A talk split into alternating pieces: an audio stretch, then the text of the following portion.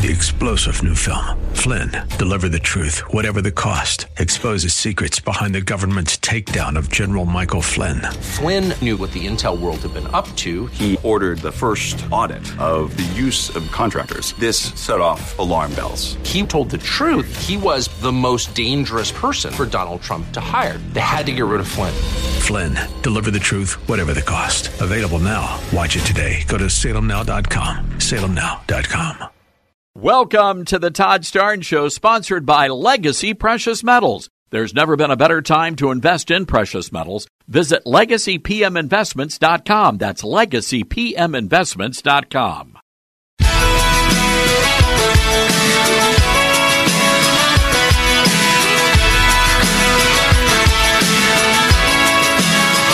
Live from the Liberty University studio in Memphis, Tennessee, it's America's favorite gun toting, Bible clinging, deplorable American. That's us.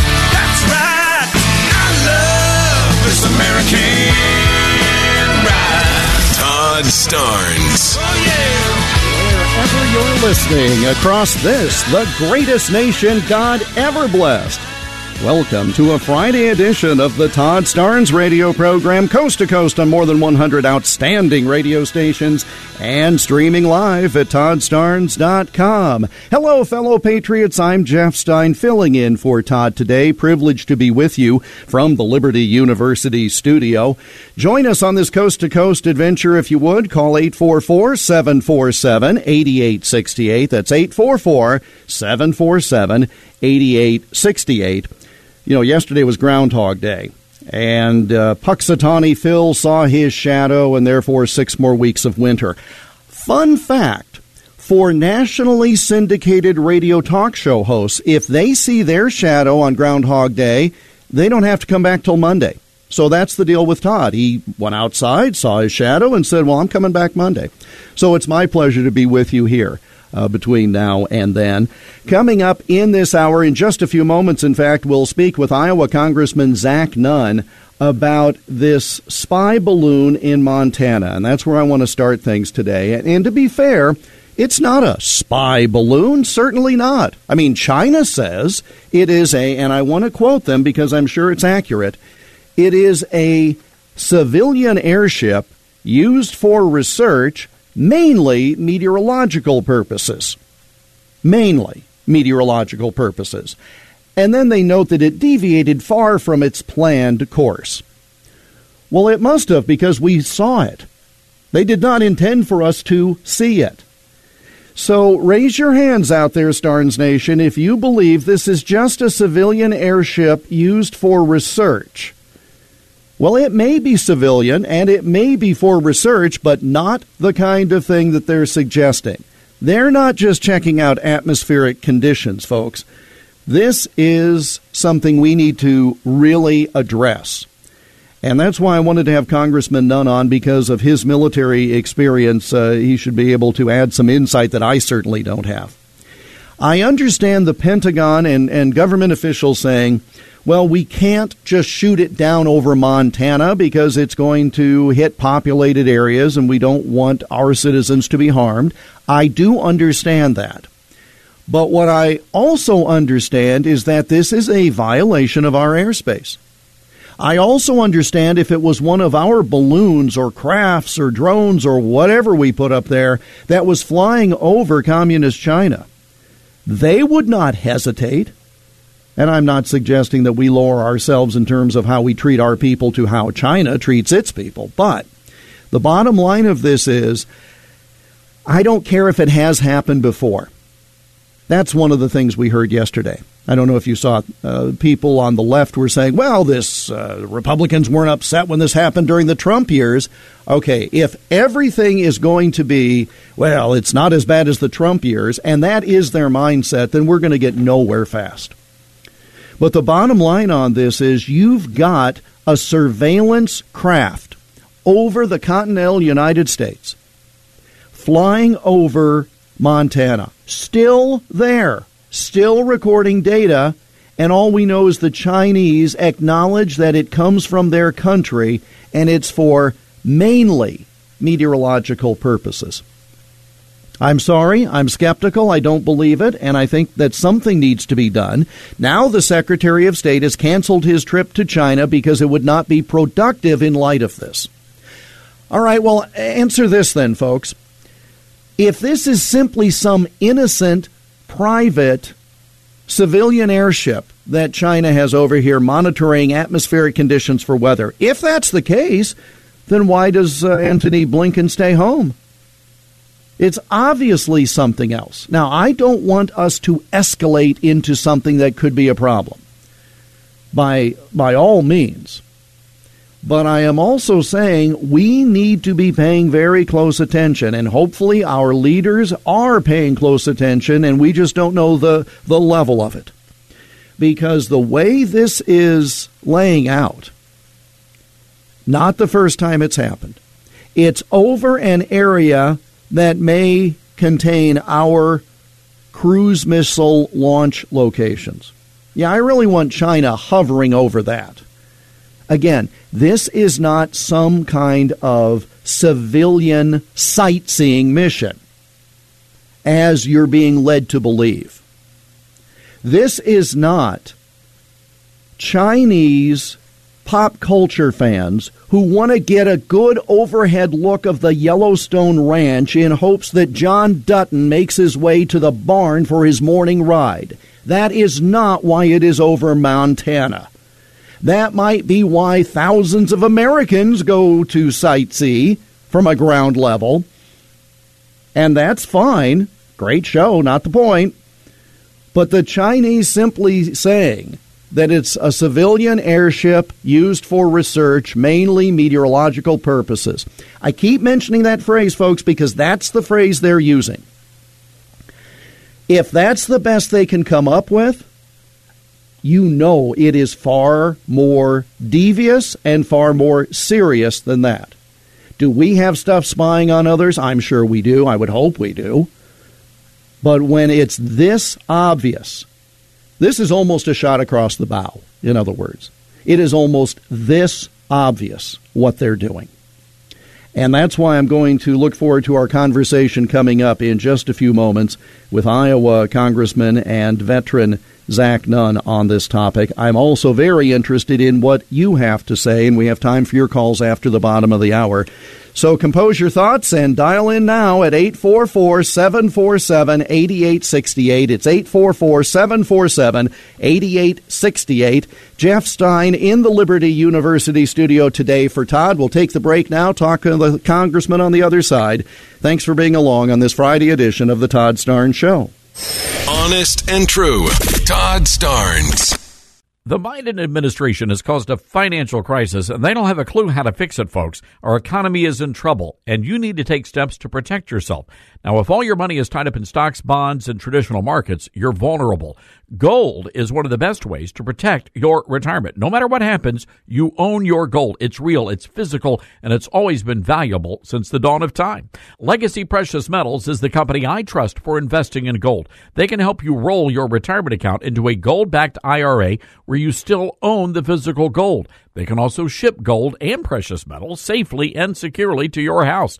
Did you know a million dollars worth of gold can fit in a shoebox? Call Legacy at 866 649 0304 or visit them online at legacypminvestments.com. That's 866 649 0304 or visit them online at legacypminvestments.com.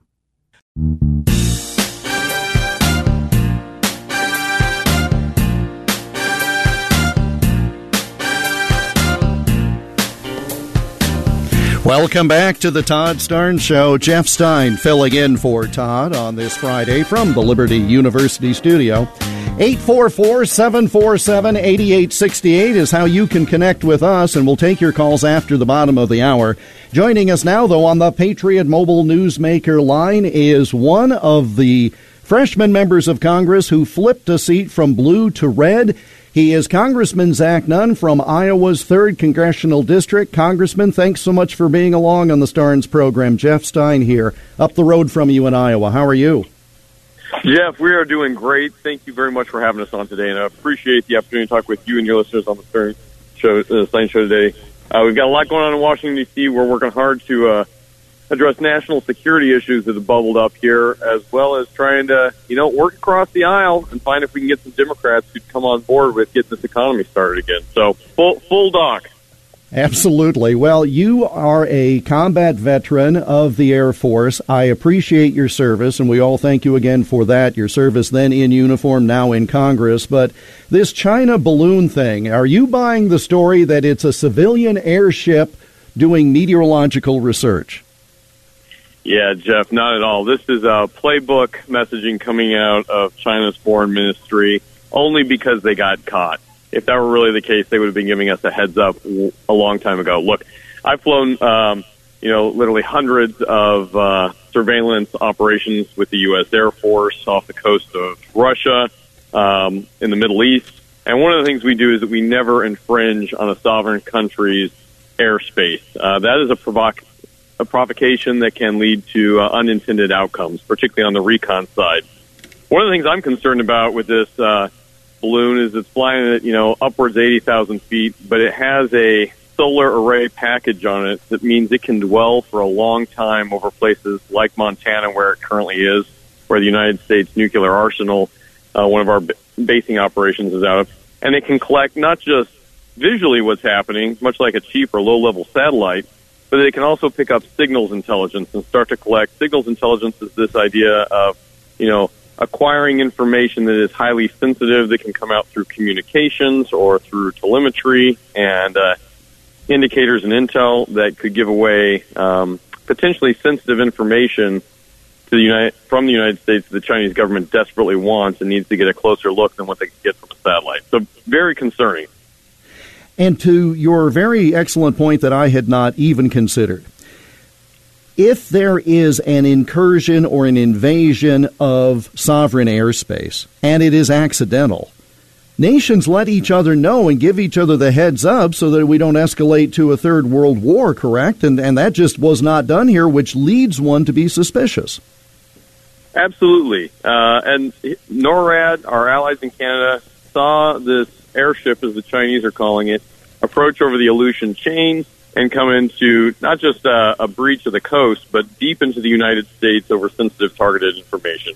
Uh, that looks very intentional by its very fact. Uh, we are encouraging, I sit on the National Security Subcommittee, and China has long been one of those areas we are trying to message and encourage them to take an off ramp here towards escalation of hostilities. This is going in the direct opposite. Uh, this is a provocation intended uh, to get away with something, and then uh, once caught, try and uh, play it down and push it back on the United States that we're being the provocateur.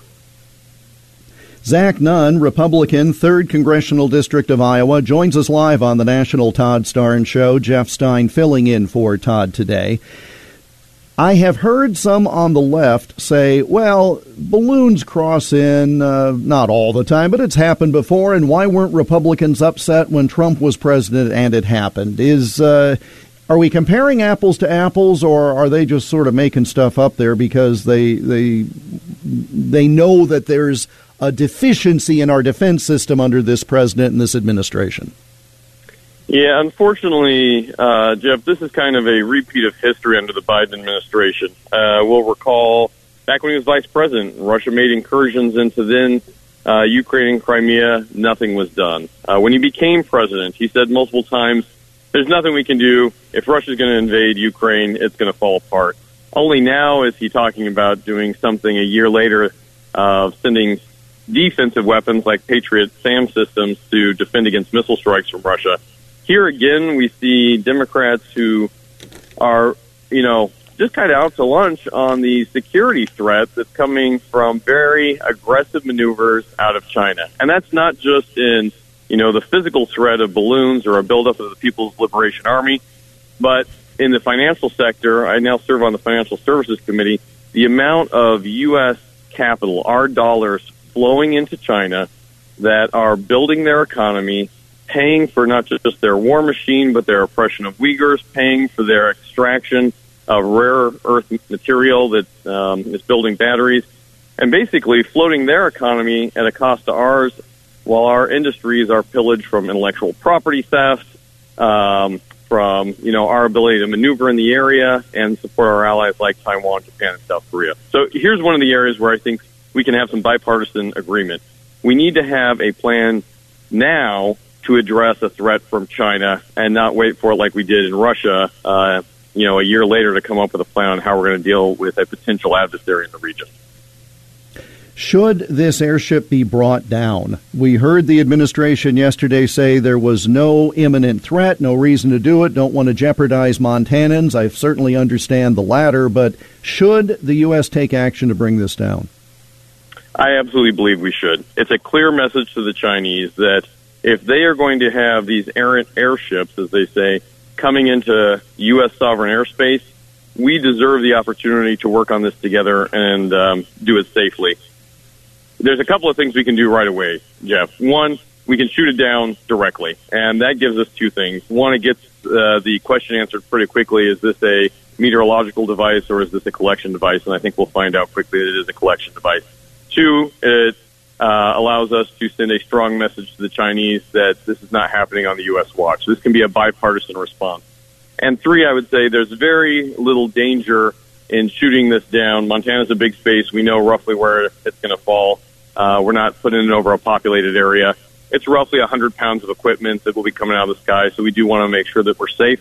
But most importantly, we want to be able to be firm now than when we have literally hundreds of these things potentially uh, being sent to the United States, all under a pretense of meteorological surveillance. Congressman Zach Nunn of the state of Iowa joining us on the Todd Starnes Show. A couple of more minutes with the congressman. So, as a combat veteran, as someone who understands intelligence, is it appropriate for these Democrats in the House to complain about some of their members being kept off committees, in particular Schiff and Swalwell from the Intel Committee and Omar from the Foreign Affairs Committee? There certainly was a lot of loud speech making in the chamber that you saw this week on that latter issue. Yeah, you know, so I am perplexed why any American, regardless of party, wants to have someone on the very sensitive intelligence committee who has had a relationship with a Chinese spy, as Swalwell did, for a long period of time. There's a lot of different committees, and the uh, speaker's been very clear on this. If the people from California want to keep Eric Swalwell in office, fine. He can serve on other committees. He does not need to have access to the nation's most sensitive secret.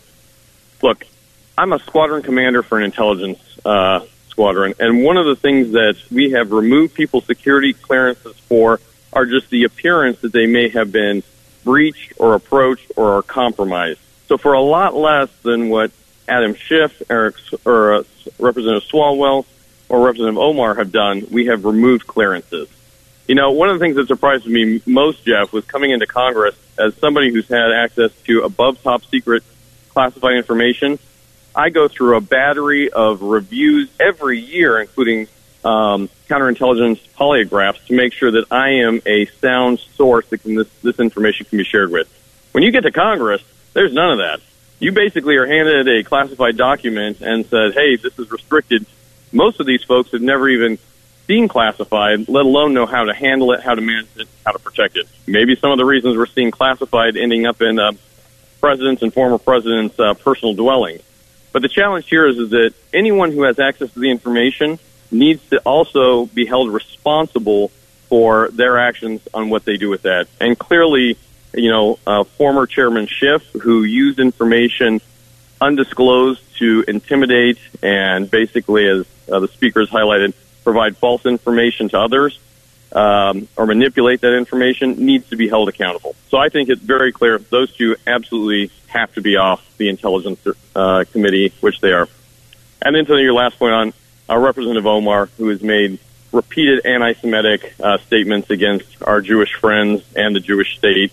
Um, you know, it is her freedom of speech to do that, but it's also the freedom of the House of Representatives to decide that she no longer gets to be America's leading voice on the Foreign Affairs Committee and have access to highly sensitive information in that capacity.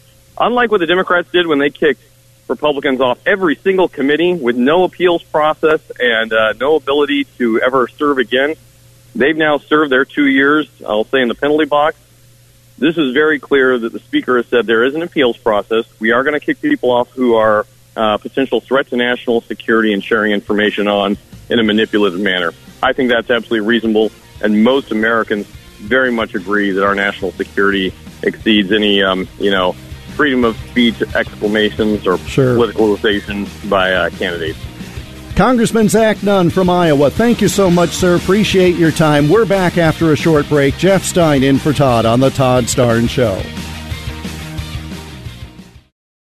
I've noticed that when I go to the shopping mall and buy one of the towels, they just don't seem to work very well. They feel too soft and too lotiony. They just don't absorb the water. Well, our good friend Mike Lindell over at My Pillow has found a solution, and you've got to get yourself one of his brand new towels. These things are incredible, and best of all, they're made right here in the U.S. And all of his towels come with a 60-day money-back guarantee. You're going to be able to get a six-piece set, two bath towels, two hand towels, and two washcloths, all made with USA cotton. They are soft yet absorbent, and you're normally going to pay over $100. But thanks to our good friend Mike Lindell, $39.99. That's it. It's a great deal. All you have to do, go to mypillow.com and click on the new radio listener specials and get deep discounts on all MyPillow products, including the towels. Just enter the promo code STARNES or you can call 800 839 8506 for some incredible radio specials. Again, mypillow.com, promo code STARNES.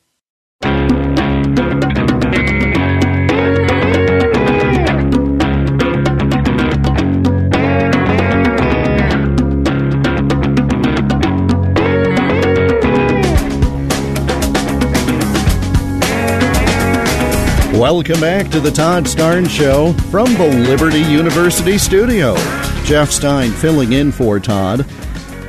We'd love to hear from you at 844 747 8868. Hope you were able to hear that conversation with one of the real bright lights in this young group of Republicans that have taken over the majority. Congressman Nunn, a, uh, an, still a lieutenant colonel in the state uh, National Guard, has flown combat missions, and just right on top of this issue in so, in so many respects.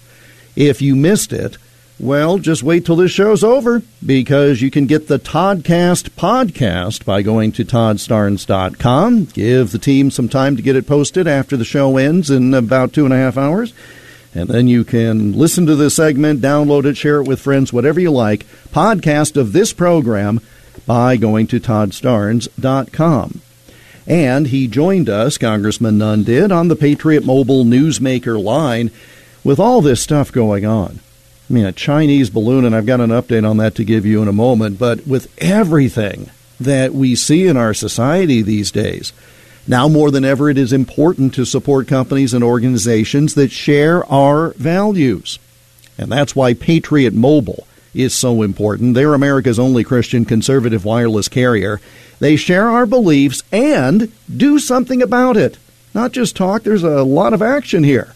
The action is where Patriot Mobile donates a portion of every dollar to organizations that fight for causes you and I care about. If you switch to Patriot Mobile now, and it's easy to do, use promo code TODD and you'll not only get free activation but also a free gift. One of my favorite words in the English language free. Patriot Mobile, broad, broadest nationwide coverage. They use the same towers that other carriers use. Plans to fit any budget. That's important in these difficult times. They also have great discounts for first responder and veteran heroes, as well as multi line users. So let's get to the point here. Switch to Patriot Mobile now. Go to patriotmobile.com slash Todd or call their U.S. based customer service team at 972 Patriot. Special discount, free premier activation, but you have to use promo code TODD. PatriotMobile.com slash Todd, PatriotMobile.com slash Todd, or call 972 Patriot. That's 972 Patriot. So here's an update. As we've been doing this program, the Pentagon has been talking about this Chinese balloon. We now know that the Secretary of State has postponed his upcoming trip to China, saying it would not be productive for him to go there. The Pentagon today says this is a surveillance balloon that violated U.S. airspace and international law. The Pentagon has officially rejected China's earlier claim that this is a civilian airship for research and it just deviated off course. Now, the Pentagon tells us that this balloon does not present a current threat and they are monitoring. Not a threat to people on the ground, not a significant intelligence gathering risk. The president took other officials' advice to not shoot the balloon down. You heard our guest in the last half hour, a member of Congress, say we ought to bring that down right away. They cannot tell us exactly where the balloon is right now. This gives us great confidence, does it not, Starnes Nation? It's expected to remain above the U.S. for a couple of days. They're going to continue to review options. They cannot give us a specific location, but the balloon is now above the central continental U.S., moving eastward. So, Montana, you may be out of the clear, you may be uh, out of the danger. You're in the clear. Those of us here in the Midwest, in God's country, oh, good night. What's that up in the sky, Johnny? Well, apparently it's a Chinese surveillance balloon, and it's coming to a city near you soon, and that is not something that we really need. All right, so there you go. That's the latest on the balloon. 844 747 8868 is how you can connect with us and give us your thoughts on this. I mean, what should we do in response? I'd love to hear your comments. I don't want to start World War III by any stretch, but I also don't want the Chinese just taking advantage as they have been doing in so many aspects of the relationships we have with them. Now, on my daily program in the state of Iowa on radio station KXEL, we have a poll question every day. And I'm going to invite you folks in Starnes Nation to weigh in Miss Grace has been kind enough to put the link on the live show blog. So if you go to toddstarnes.com and click on the live show button there on the main page, there's a link so that you can vote in the poll. And here's what it what it says. Question was China says the balloon over Montana is a civilian meteorological airship. Your reaction? And I got a half dozen options here. A. Totally believe them. They're credible. B this is a direct invasion of U.S. airspace and it should be shot down. C. Even if their story is true, it should still be taken out. D. Let's not get hasty. We need to monitor but not escalate things. E. It's happened before. Just relax. Or F. Something else altogether I didn't think of. So give us your thoughts on this balloon that is monitoring the U.S. Thanks to the folks at the Chinese uh, I was going to say at the Wuhan lab. I'm not sure they're as broad uh, in, in, the scope of their uh, devastation on the world. But give us your thoughts. Go to toddstarnes.com, click on the live show blog. You can weigh in on my poll, which is at kxel.com, my home station, or let's get some immediate reaction from you at 844 747 8868. 844 747 8868. As this is all going on, we're supposed to believe that these nations, China in particular, does not pose a threat to us. We are being led to believe that classified documents just kind of floating around people's briefcases and old cardboard boxes in the garage and a desk drawer and probably lining a bird cage. It's, it's okay. It's okay that these classified documents are all over. Nothing to see here. I would suggest we should have some grave concerns about how secure our nation is. And I don't want to get into a whole laundry list of examples of times when we were vulnerable. We certainly know 9 11. We still don't know the truth of how prepared we were or how much intelligence we had or should have had about it. At this point, how do we prevent these things from happening again? Well, I don't know that you prevent things from happening when a Chinese surveillance vehicle is just floating across the continental U.S. I don't know that you protect the nation by having classified documents available to someone who has ties to all of these foreign nations. And yes, we're talking about Hunter Biden again. It came out in the news this week that in another show of one of the more incredulous arguments that's ever been made. Hunter Biden's legal team came out this week with regard to the infamous laptop and said, We want the Justice Department to investigate this. Isn't that just rich? They want the Justice Department now to investigate. Not in terms of the use of drugs on these sex videos, not the documents that talk about payouts from foreign nations to Hunter and his uncle and the big guy. No, they don't want the Justice Department to investigate that. They want the Justice Department to investigate the fact that we know about it. That Hunter, in whatever state he was in, and I have empathy, great empathy, for people who have substance problems. But the actions you take afterwards, well, his actions are certainly lessening my empathy. Let's just put it that way.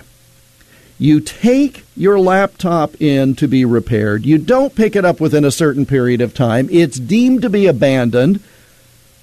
And we're going to talk more, more about this with a legal expert next hour, but I want to set it up now because he's abandoned the laptop. He then says in interviews, I don't know if it's mine. I, I don't even know. Well, how are there uh, drug and sex videos that star you on it? Boy, it beats me. Man, that's a that's a heck of a note. Nothing to see here, Jack. I mean, there's a hereditary thing in the Biden clan. So this week now they say they want a Justice Department investigation to see how it is that that private material ever surfaced. But but and this is the the rich part, they're not admitting that it's his. Yes, you heard that right. At the very same time, they are asking the Justice Department to investigate how the material on this laptop got into, in essence, the public view. They're not conceding that it's his material. It's literally like saying, if I'm the lawyer representing someone accused of murder, it's like me going to the jury and saying, My client did not shoot that woman, but if you think that he did, it was self defense. Those are mutually inconsistent. You either didn't shoot or you did shoot, but you had a good reason, namely self defense. It's a preposterous position to take from a legal standpoint. But that's what we're getting out of the Hunter Biden legal team. We're not saying this material is his, but why don't you find out how it came to be? Because, you know, stay off of his stuff. And then these threatening letters for civil damages against journalists and anybody else who came into contact with the magic hard drive. They're going to sue, they're threatening to sue for defamation and invasion of privacy and every other claim they can think of, but yet point out we're not saying it's his. We're not admitting that it's his property. But if you use it, we're going to sue you. It, it, it, would be laughable if it weren't so embarrassing. If it weren't so embarrassing that people are making these arguments with a straight face. The last time, or one of the last times I was I was with you, Starnes Nation, I pointed out that Hunter Biden was going to court to have his child support obligation reduced for the child that was conceived with a girlfriend out of wedlock and that no one in the family acknowledges. Judicially, it is determined that he's the father and he's paying child support, but you will not see one word in any bio. You will not see that child in any photos with the family because they have abandoned the child other than stroking a check once a month. But he wants his child support reduced and he wants to make sure the child does not carry his name. Here's, here's my issue. Obviously, I have several, but here's my issue. Given the potential for harm to his livelihood, his freedom, if there are criminal charges, and how it might bring down an entire presidency, given the possibility that if even a small fraction of this stuff on the Hunter Biden laptop and, and his demeanor, even if a small fraction turns out to be true, it could have these big consequences in court, etc. Why wouldn't you lay low? why would you go file actions in court that make you look like a jerk? And I'm sanitizing the phrase because this is a family show. What kind of person goes on the offensive like that when so much is at stake? The kind of a person who can't imagine they'd ever get caught because they're privileged and they're part of the elite. That's who. Now, we'll talk more about that legal issue after the top of the hour. 844 747 8868 is how you can join us in the Liberty University studio. And I hope you do it after we take this short break. I'm Jeff Stein, in for Todd, and this is The Todd Starnes Show. Call and talk with Todd now. 844 747 8868. Thank you for calling. This is The Todd Starnes Show. Hi, everyone. If you've been injured in an accident that was not your fault, listen up. We have legal professionals standing by to answer your questions for free. Call now and find out if you have a case and how much it's potentially worth. Call 800 702 5400. I'm here with spokesman John Wolf. So, John, tell everyone listening who should call right now. Well, Maria, first off, thank you for having me here. It's always nice to answer the listeners' questions. Now, as far as who should call in, anyone who's been injured in an accident and think you deserve compensation, give us a call right now. 800 702 5400. You'll find out if you have a case and how much it's potentially worth. Thanks, John. You heard it, folks. Take advantage of this opportunity and call now. 800 702 5400. Advertisement sponsored by Legal Help Center may not be available in all states.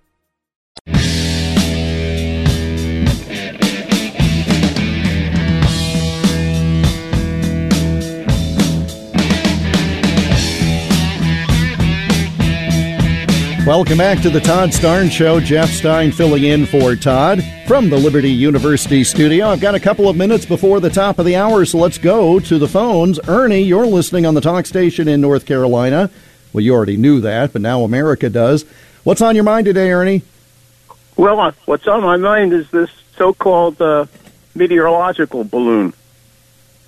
Yes, sir. I, would like to remind. I would like to remind folks uh, that probably weren't even born when this happened about sixty some years ago.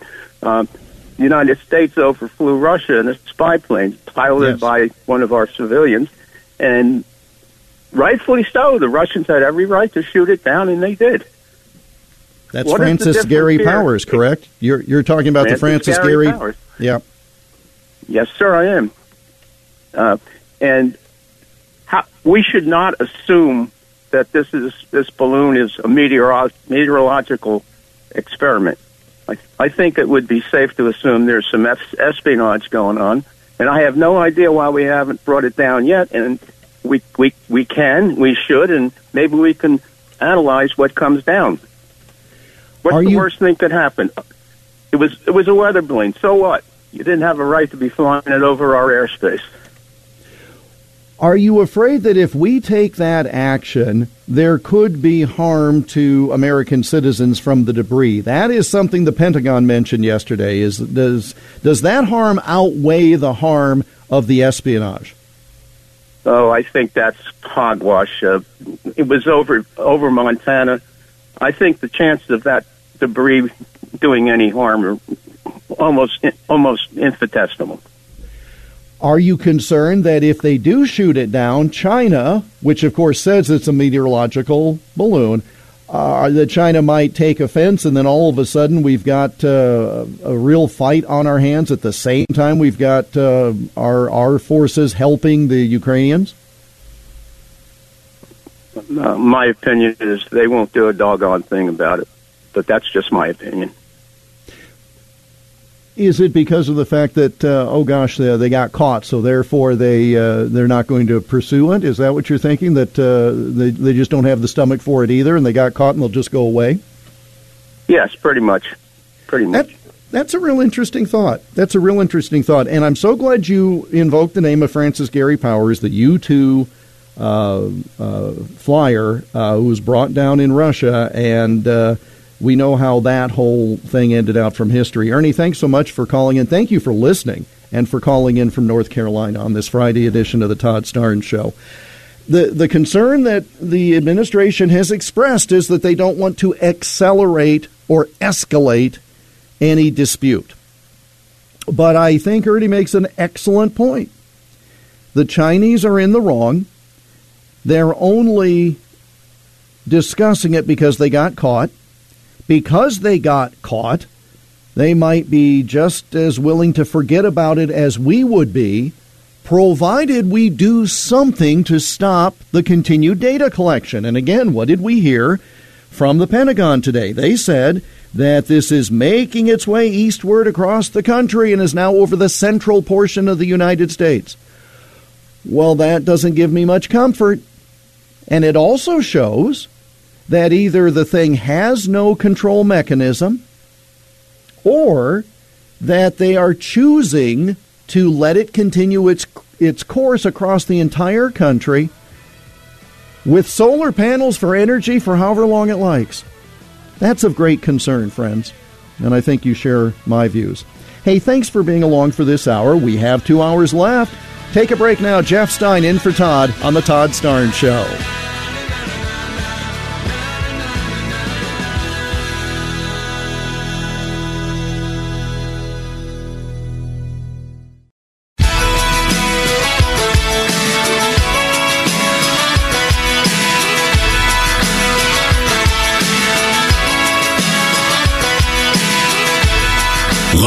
From the Liberty University studio in Memphis, Tennessee, it's America's conservative blowtorch. That's us. That's right.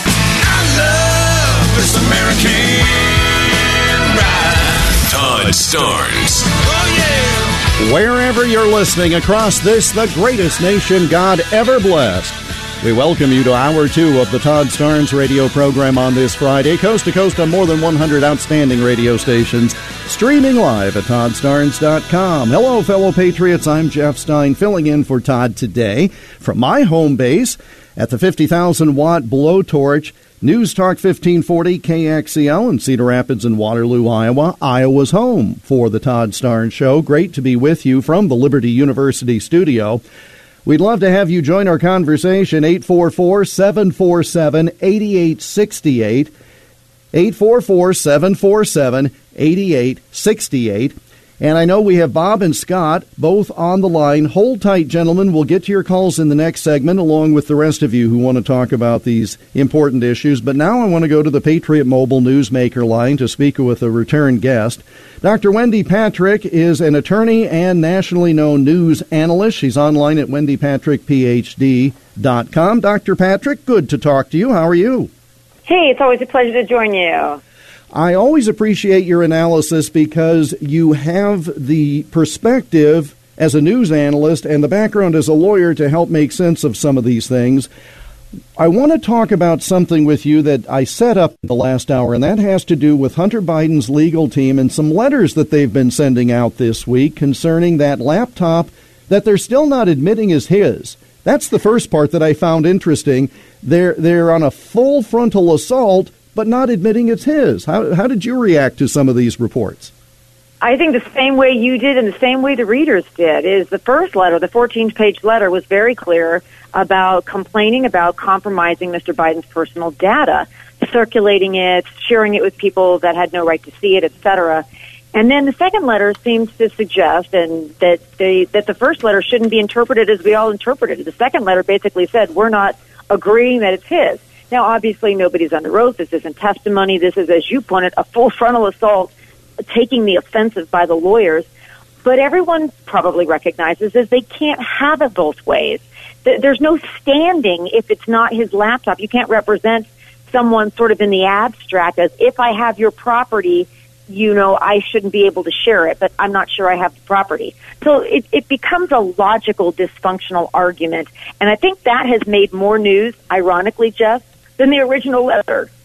Well, that's the thing too. It's a matter of uh, I can understand why they. Well, first, I find it ironic that now that now they want the Justice Department to investigate. Uh, they sure didn't want the Justice Department involved in in 2020, to be sure. But I likened it to a defense attorney saying to a jury, "My client did not shoot that woman, but if you find that he did, it was self defense." You can't have it both ways. You know, just before I was a prosecutor, I was a criminal defense attorney, and that was always so tricky. Is how do you navigate inconsistent defenses? Here, it would basically be, it's not my laptop. But if it is my laptop, it should not have been compromised. But this begs the question. You, you talk about the timing. Why bring it up at all and thrust Hunter Biden back into the news? Now, people are saying, oh, it, dis- it distracts from the investigation into Joe Biden's confidential information. But you know, it all comes full circle because Hunter Biden was at that house too, it, it, with access to that garage and the Corvette. Um, and I have to tell you, if a locked garage kept out thieves, Jeff, I'd be out of a job as a prosecutor. so, it, so you can kind of conflate the two issues, uh, and you wonder whether or not the timing helps or hurts the Biden administration.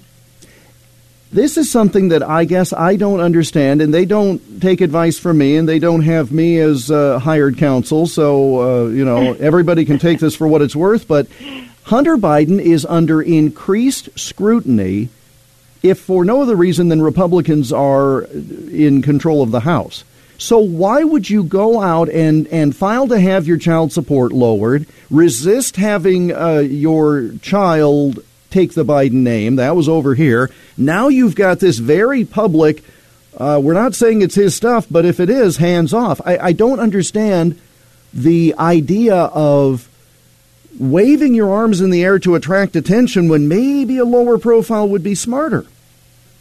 Yeah, you know, you started off with something very interesting, Jeff, that, you know, they don't take advice from you. Do you know how many lawyers and public figures actually take the temperature of the court of public opinion? It is a place that I think even former President Trump used to float ideas and gauge feedback.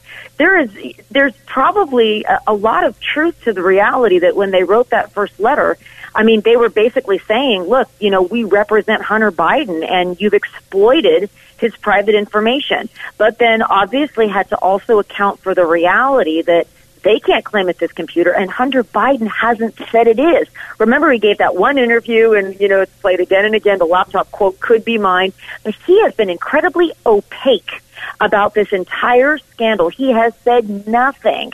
He lets his lawyers talk for him, court filings, other ways, but he himself has been very silent. Silence is not golden for Hunter Biden, given the scrutiny now that we have the, the Republican majority. But of course, given how poorly he performed, in my view, in the couple of television interviews, uh, maybe silence does help because otherwise you're just going to get yourself in trouble. That's right. And his lawyers are very high profile and no doubt very smart. And so they probably have instructed him that he should probably lay low. And I have to say, Jeff, I actually had John Paul Mac Isaac on my radio show um, a couple of weeks ago, and he finds himself back in the news over the last couple of days because of the letters and um, the, the increased scrutiny. Again, I know the shop is closed, but I mean, here's a guy that just owned a computer shop, and you and I both know people probably that used to go to that shop. I mean, lost property, things that are left, everybody is going to be taking a very uh, close look at uh, things that are left or abandoned and what do you do with them now? Because this is the kind of thing that might happen. And I do want to talk about that, but let's remind the audience I'm speaking with National news analyst, attorney Dr. Wendy Patrick. Her radio program, Today with Dr. Wendy, Saturdays at 6 Pacific on The Answer San Diego. I listen to it on the stream. You can too. She joins us on the Todd Starnes radio program. So when you take an item in, in my family growing up, we had a, a, car business, and so there was the repair shop. And you'd see signs when you take things into a computer shop, the dry cleaner. Items left after X number of days are deemed abandoned, or something along those lines. That's really what was happening with this computer, and, and I wonder if they ever do get to an issue of ownership. If the bailment theory, the concept of it was deemed abandoned, you no longer can claim ownership, I think that plays a role, does it not? I think that plays a role. I also think the status of Hunter Biden as a public figure plays a role. Yeah. There are lots of unique circumstances surrounding the fact that it's Hunter Biden's laptop, of course, if in fact it is, that distinguish this fact pattern from, you know, I left a, a suit at the cleaners too long, I forgot about it, and now it's theirs. I, it's very different in terms of who had access to look at it also. Because unlike my forgotten shirt or suit, a laptop contains, for most of us, much of our private information. And, you know, unless you're just talking about some gamer that only uses it to, you know, log on to apps and Google Drive, someone, most of us have an enormous amount of private information on a laptop. And if in fact he signed his name Hunter Biden, they would know that it was his. And it just raises some unique issues that I think, regardless of how this case shakes out, are going to play a role legally in how a court or even a jury, if it goes that far, were to ever view these facts. And I'm glad you mentioned that, Wendy, because I think, from my own perspective, and I'm sure the audience is the same way, I don't know how many laptops do you have just hanging around the house that you can't keep track of them all? That's how this is perceived to me. It's like, oh, it might be on my laptop. If my laptop's missing, I know it pretty quickly. Well, we always joke that uh, I would rather have somebody steal my car than my laptop because they get less less sensitive information out of my glove box than they would if they were able to break into my laptop. And most people feel that way. They store everything there. They carry it around with them. They treat it like gold. And if you were to take it to a repair shop, boy, you would probably ask, you know, how long? I'll wait outside. I mean, you know, most of us would behave that way. Now, I don't know how many laptops Hunter Biden has, so maybe it's different if you have a lot and you've you've imaged the information. But this letter, the lawyers are really looking at what information was improperly shared. So it becomes more about what did you do with the sensitive information, if in fact it was? We still are not 100% clear, although, Jeff, we've gotten a flavor of some of the information on the laptop, and that is what has really sparked public interest. What else is there? And as you know, there are some things on there that purport to be him doing uh, things that are not quite legal. If you claim that, that it's your computer, then you run the risk of just uh, admitting uh, that that you were engaged in illegal activity and yourself took the video of it. And, and certainly no lawyer wants their client in that position. No, certainly not. And there's all kinds of technicalities involved in imaging computers and dating photos and proving ownership and all the rest of that. But the mere public embarrassment and reputational consequences, particularly going into another election year, when by all means we're waiting for, for Joe Biden to declare he's running in 2024, the complications involved in this um, make it even more curious that this has been raised when it has. Now, the lawyers are probably thinking, we know this is going to come up. We're going to get out in front of it now, be proactive about it. Um, and as this case progresses, I'm no doubt you and I will be talking again about whether that appears to be the best strategy. Always insightful when we are able to bring you on the radio. Thanks so much, Wendy Patrick. Appreciate it, and uh, we'll get together again soon. Sounds good. Thank you, Jeff. Dr. Wendy Patrick, attorney and national news analyst. WendyPatrickPhD.com is her website. She's on the Twitter machine at Wendy Patrick PhD, and she joined us on the Patriot Mobile Newsmaker line. 844 747 8868. That is how you can join this coast to coast conversation, and we'll take your calls after this next break. If you're on the line, hang on. I'll be right with you. Jeff Stein in for Todd. This is The Todd Starnes Show. It's The Todd Starnes Radio Show.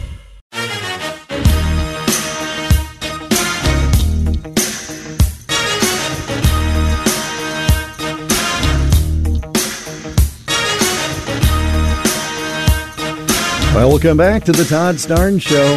I'm Jeff Stein, filling in for Todd today from the Liberty University studio. 844 747 8868. That's how you can join us. Dylan will pick up the phone, take down your information, and let me know you're there. I think Bob is on the phone from Collierville, Tennessee. He listens to this program on the flagship, the Mighty 990 KWAM. Bob, thanks for joining the show. What's on your mind?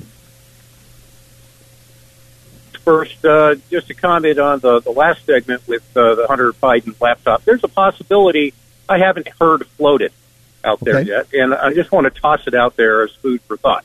Sure. Uh, Hunter Hunter has always been the patsy for the Biden crime family. There, there's a strong possibility that this whole thing with the laptop was designed from the beginning to be used to throttle up and throttle down as a distraction politically from the real issues that are taking place in this country that we have to come to grips with.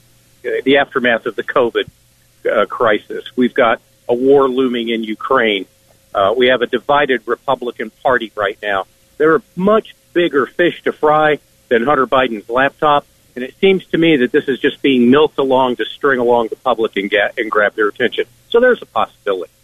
And, Uh, and I and I want to let you get to the other point. And the only thing I'd say is I can I put nothing past the the Biden crime family, and so sacrificing Hunter would not I would not put that past them. The only thing about it is there do does appear to be some documents on there that could implicate Papa Joe in all of this cash for influence scheme. And frankly, I think the Democrats who want to see him exit stage left and not run again, they're not going to push back on a lot of this investigation because the, the key to me for the Democrats is we want Joe to be injured just enough that he can't run, but not injured so much that he has to leave office and leave us with President Kamala. But again, that's just my conspiratorial view.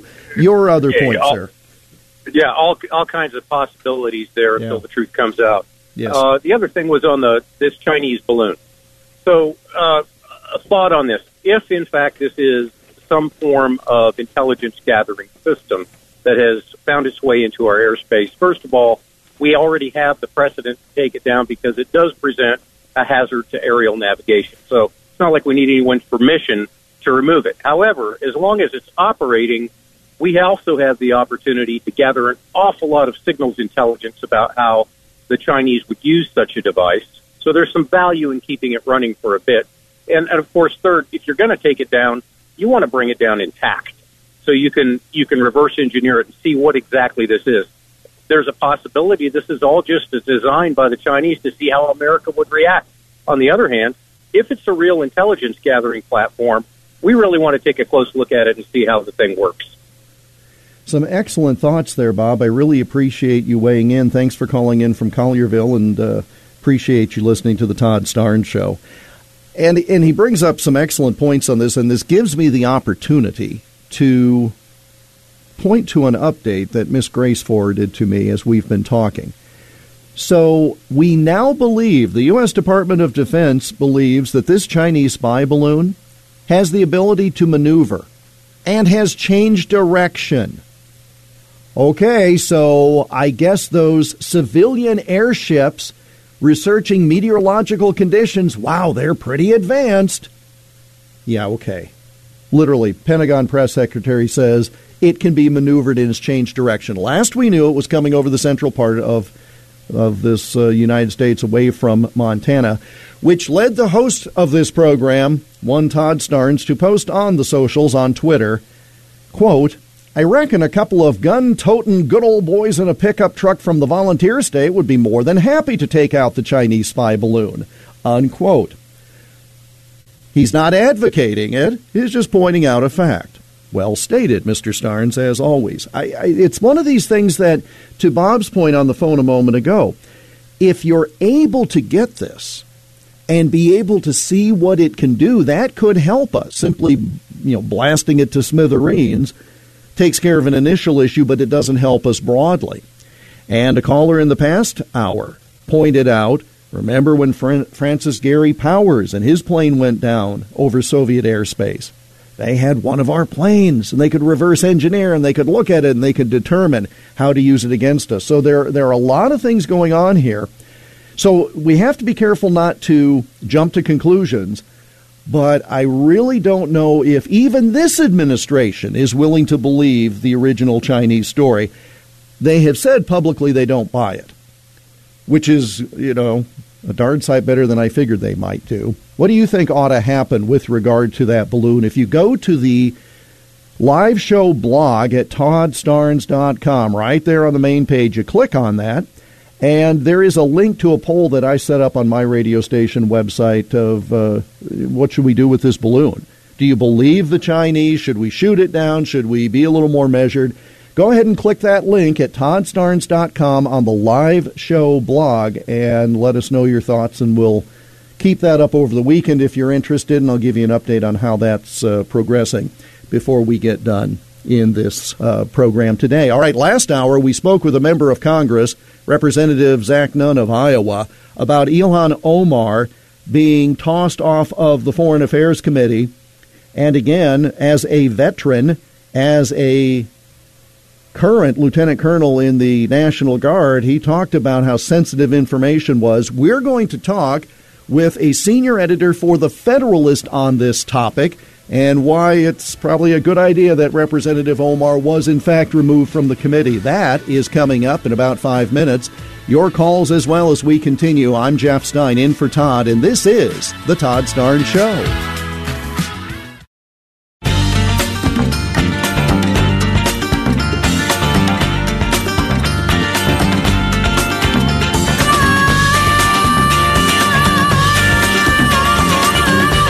Welcome back to the Todd Starnes Show. I'm Jeff Stein, filling in for Todd today from the Liberty University studio. 844 747 8868 is how you can connect with us. We have a couple of callers waiting. Stand by, folks. I want to talk to both of you, but first we are going to go to the Patriot Mobile Newsmaker line and a conversation with David Harsanyi. Mr. Harsanyi is senior editor for The Federalist online at thefederalist.com. Jeff Stein filling in for Todd Starnes. Mr. Harsanyi, how are you? I'm doing well. Thanks for having me. You have written on this topic of Ilhan Omar and being tossed from the Foreign Affairs Committee. What I was seeing on the floor of Congress was quite a reinvention of the whole situation. That, at least, was my view. Uh, give us yours. well, yeah, absolutely. There was a um, you know, most of it was just seemed like theater. Really, the, the you know, the just the exact the tears and the exaggerated uh, anger and and all of that feigned anger. So, you know, ignoring the fact that this woman was not just merely critical of Israel, as most of these defenders say, that she had spread um, sort of anti-Semitic tropes, uh, you know, around, but also, you know. She was on the Foreign Affairs Committee, and she had once compared the United States to Hamas and the Taliban uh, she had uh, claimed that people who supported Israel were uh, in it just for the money, things like that. She she claimed that uh, you know American politicians had to um, had to uh, you know pay you know give an oath to another country, things like that. I mean, she's just clearly not either intellectually or morally morally prepared for that position. Your article posted at thefederalist.com, and I love this. The title Local Congresswoman Accidentally Spends a Decade Being an Anti Semite. I mean, it's truly one of these, as I said, it's a reinvention, but uh, she has the right to freedom of speech, but they also don't have to seat her. I mean, there's a responsibility to free speech, and this is one of the uh, the fallouts from that, I suppose. But they don't want to take that. Uh, they also they created this precedent when they were taking people off of committees or denying them committee assignments simply for the things that they said. Um, you know, you can't create this. It, it reminds me sort of of Harry Reid when he destroyed um, or blew up the uh, judicial filibuster. They want to live Democrats by a different set of rules. They create precedents. They get angry when those, pre- you know, when the, when the same thing is done to them. Um, I think there are very good reasons to take Adam Schiff and Eric Swalwell off intelligence and there's a good enough reason to take Omar off of uh, foreign affairs. If that, you know, especially the first two, I think are especially important because both of them, for very different reasons, shouldn't be on near any kind of U.S. intelligence. But the latter is also, in some sense, uh, payback, and that's okay. You can't unilaterally disarm in politics, or you're going to get, you know, you're going to get destroyed. David Harsanyi is senior editor for the Federalist several articles under his byline at thefederalist.com. And I thought this this um, selective coverage by the formerly mainstream media was interesting because again the the party line of the squad was she is only being taken off the committee because she's a woman of color ignoring that two white men were tossed off other committees the day before i mean it's it's just simply uh, the, the the narrative that is that is so gleefully lapped up by these failing news organizations that apparently are going to double down on this uh, all the way to bankruptcy. Well, yeah, and then you know they they uncritically repeat things that uh, Democrats say Hakeem Jeffries said, for instance, that they that she had said she she had apologized and that uh, the the uh, that Congress had uh, forgot the word he used, maybe unequivocally unequivocally condemned her in in a you know uh, I guess two years or three years or actually maybe a few years four years ago I'm not sure but w- with a resolution, but that's not true. Um, when when this all came to the fore, they they the Democrats watered down some resolution. They never mentioned her by name. They never mentioned anything she said. They you know they made it about all kinds of Islamophobia, anti-Semitism. You know, they threw everything in there. When you have everything, it really means nothing. And they never condemned her. And uh, frankly, Jewish uh, Democrats initially said some stuff, but they won't condemn her anymore either. And she's just allowed to say what she wants with any without any pushback. So I think that that that reflects very poorly uh, on, on people who value part, partisanship above all things. And uh, there's a lot of those types of folks in D.C. right now. You mentioned something in your most recent article posted yesterday on, on this topic at thefederalist.com. And it's something that, that I rail against when I look at Associated Press coverage. And you point out that when Marjorie Taylor Greene was removed from committee assignments, the news coverage said it was the House doing it. But yet, when it was Representative Omar being removed from a committee, it was House Republicans. That's no accident, is it? No, now obviously these are party, par, largely party line votes, as most things are. But there is a distinction. There's a distinction, for instance, to be made between moving, removing Adam Schiff from Intelligence Committee because McCarthy could have did that unilaterally, did not need all of the House, and the entire House voting for something. It's not a. I mean, Republicans are the majority now, but it is not a Republic. I mean, AP is supposed to be a straightforward, unbiased news source. It's not the Republican House Republicans in the House. The House taking a vote, yes, mentioning that it was a party line vote, certainly part of the story, but only in one case is it so important that it needs to be in the headline. And they do other things like that. I noticed that in the story they they called um, uh, Marjorie Taylor Greene, you know, a hard right conservative. Well, isn't Omar a hard left progressive? I mean, I don't know how far how you can be farther left and be in American politics than she is, and yet they never describe her in that way. In fact, I couldn't find a single single congressperson described as hard left in in you know in, ever ever in, in in Associated Press history. And and you know they used to be the gold standard, sort of straight down the line wire service journalism. They were you know they were incredibly important in this country, and now they're basically useless. Well, I completely agree, and it's uh, I, I would see things where they would talk about a state legislature, and when Republicans had the majority, it was a Republican-controlled Senate, but it, when Democrats had more than fifty percent, it was the Democrat-led Senate, and, and and and it was just uniform that way to where it can hardly be an accident. Yeah, well, you know, you know, I think a lot of this is driven by the prism people see things through. And for, for many people on the left, they just don't see what they do as partisan or political at all. What you do is, is culture war. What you do is political. Um, what you do is a wedge issue, you know, all that sort of stuff. But what they do is just common sense. So they don't even see it as political. You know, they, they, they just can't be, they don't view the world that way. And it's, it's a shame that they can't ever, uh, I mean, now I think mostly it's activism, frankly, but it's a shame that even the people who are biased and not activists can't see the world through someone else's eyes occasionally. That truly is something that you really hit a hit a point there to me anyway. That that in the past you used to have your opinion, you could have a meaningful discussion, and you could allow for the fact that different people may have different views. We do not have that kind of uh, civil conversation anymore. I mean, it, it, the, the other side, quote unquote, the other side just can't imagine anyone not agreeing with them, and that and that's really to our detriment, is it not? Of course, it's an authoritarian instinct that's been going on. Maybe you know, really picked up. It's always been there on the left, in my opinion, and uh, and it really picked up after Donald Trump won the election. Gave them an excuse to stop pretending. Um, you don't have to uh, like Donald Trump to see that that's true. You don't really even want to, uh, you know, you don't need preferable coverage for Donald Trump to know that's true. I just want equally skeptical coverage of all people in power. I want to know the facts, and you can color that with your opinion.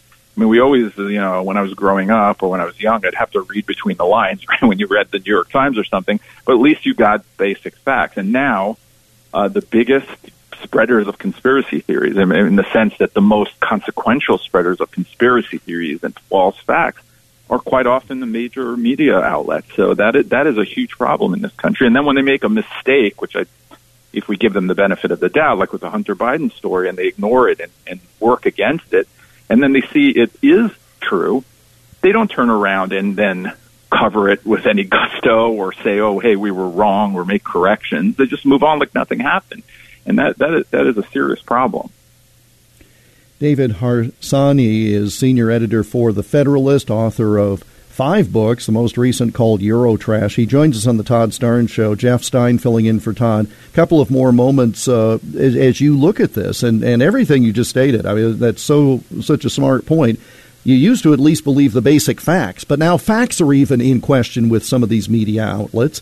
So, with regard to the the Democrat hysterics in Congress about these committees, is that pretty much going to blow over and the left's going to look for something else, or are they going to keep coming back to this? Is the president going to mention it Tuesday night at the State of the Union, or what?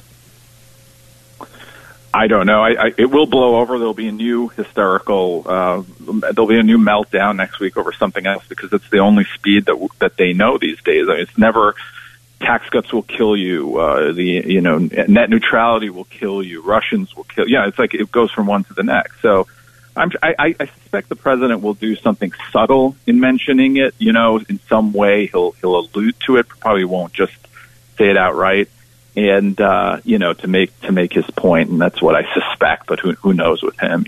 You know, he he made that speech uh, uh, in November, or whenever it was, where he basically called anyone who didn't vote Democrat fascist. So you never know what he's going to say, but I suspect it'll be more subtle. But you're right. Never know. Could be could be a headline right there where he just grabs the microphone, starts wandering around the room like uh, like these other uh, events have been. Mr. Harsanyi, a privilege to talk with you, sir. TheFederalist.com is where we see your work these days. Thanks so much for being on the Todd Starnes Show. It's a pleasure. Thank you. David Harsanyi, and again, TheFederalist.com, and a couple of interesting posts. The one that he posted yesterday on the aftermath of the Omar removal from the committee and the one before that uh, talking about the reinvention of Ilhan Omar under the title Local Congresswoman Accidentally Spends a Decade Being an Anti Semite. Always appreciate humor like that to make a, a very serious point. And he joined us on the Patriot Mobile Newsmaker line. Join us now by calling 844 747 8868. We'll take this break. If you're on the line, hold on. I'll get to you right afterwards. Jeff Stein in for Todd. Thank you for being along on this Friday edition of the Todd Starnes Show.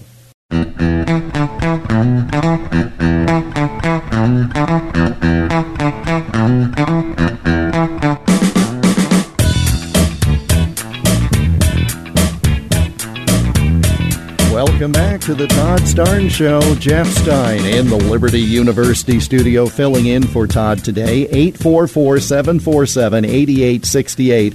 I love it when you folks call in for a number of reasons.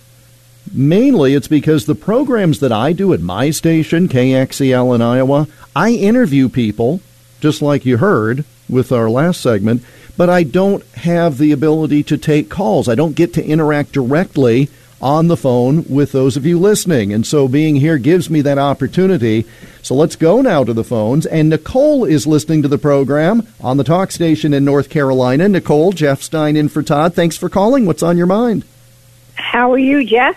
I am excellent. Better now that I'm talking to you. Okay, here we go. Uh, I have a two-parter here. I told Dylan, I should have told Dylan I have a two-parter. But first, with the balloon. This Yeah. is uh, amazing. If, how long do you think that balloon would be up in the air if Trump was in there? About five minutes.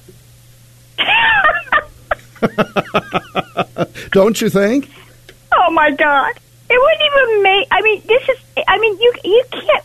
I, I've never seen anything change when when when Biden came into office. The whole world. I mean, the whole country just went into what happened. It just like it, it's like you woke up in a in a nightmare. A nightmare. A nightmare. Well, and do you think that the Chinese would have even tried it with Trump in office? I say no. Oh, oh no, no, no, no. They, you know why? Because they ha- not only did they fear him, but they had respect for him. Absolutely. Absolutely. I mean, part of respect is fear, and it, it's peace through strength. I mean, it's the Reagan doctrine for crying out loud, don't you think? Exactly. And you know, like I'm saying, it's flying around, and you know, I, like I, I Todd's funny. Just get some good old boys. But I'm Yes. telling you, we, we we we had a good old boy in office. Well, nobody wanted him, right? We had a good old boy in office. Well, the, the elites didn't want him, and those who counted the votes didn't want him, but that's a whole different issue. You know, when, when I saw the news and told you all that it was coming across the Midwest, I almost said something like, you know, you get over the Midwest, we might take it down ourselves. And I thought, no, I don't want to stir anything up because I'm sitting in for Todd. I don't want to cause trouble. You know, it's like borrowing somebody's car. I got to try to stay on the road. And then he, of course, you know, just hits it out of the park with that. What else was on your mind today, oh, Nicole? the second the second point of my uh, why I called you is because get, I'm, I'm going to get on to the Hunter um, Biden thing. Yeah. Now, okay. You know, people say, "Oh, ah, you know, that's nothing. That's nothing." Could you imagine if that was Donald Jr. or Eric? yes. Could you imagine this? It would be no news. I mean, it would be everywhere. I mean, my God in heaven, it is Hunter's laptop. I've seen laptop from hell. I don't know if you did. I've Yeah. seen it. Yeah. It is, is disgusting. I don't care. He's got a he. I know what. I know a lot of people with problems, but you know what? He was also making deals high as a kite with China, with Ukraine. I mean, my God in heaven, Joe, the homes that Joe lives in, they're Hunter's homes. They're not Joe's. Hunter did everything for the big guy. Well, right down to paying rent, quote unquote, at a huge amount a month. Uh, And that's it was nothing. his house. Well, and it's also nothing more than laundering. It's money laundering. I mean, we'll call it rent, but it's simply a payoff to try to avoid taxation at the full rate. Oh my God, you cannot. I mean, I've never. I mean, I know there's corruption everywhere. I, uh, but this is really bad. I mean, we're, we're really. My God in heaven, the Biden family. I mean, Joe. I mean, I'm 63 years old. I've known Joe. He's some when he was in the Senate in the 70s when he first started. Uh, the guy is the guy. Couldn't lie anymore. Pinocchio has nothing on this guy. Well, you're right, Nicole. You're right. Thanks so much for calling in from North Carolina. I don't I don't want to have you start another thought and then we get cut off at the end of the hour. So I'm I'm going to let you go there and I'll pick up with what you were talking about. And if you're on the line, by the way, stay there because right after the top of the hour, we're going right to phones. So be sure to call now. We have some lines at 844-747-8868. If you're on the line now, Dave, Gary, I'm looking at you. Uh, just stay there. We'll be right to you right after the top of the hour. But to Nicole's point, okay, I'm here in the state of Iowa, right? This is the first in the nation caucus state until the National Party screwed everything up, but that's another conversation we've had previously. So Joe Biden knows his way around the state. I have talked to Joe Biden. I have met Joe Biden. And uh, first of all, the guy we see there at the podium is a shell of what he was, and it's tragic. I don't find it funny anymore when he's up there shaking hands with the air or whatever it is because it's so tragic to see that happen to a human. It's so tragic that his people put him up to it. I mean, it's ridiculous, but the fact that, that he's dropped out of presidential races in the past because he couldn't tell the truth and plagiarized, ugh. But uh, he won, right? Sure he did.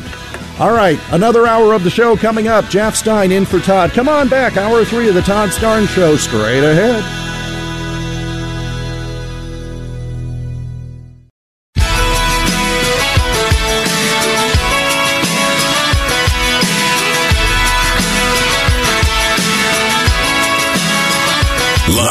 From the Liberty University studio in Memphis, Tennessee, it's common sense conservative commentary from Todd Starnes. That's us.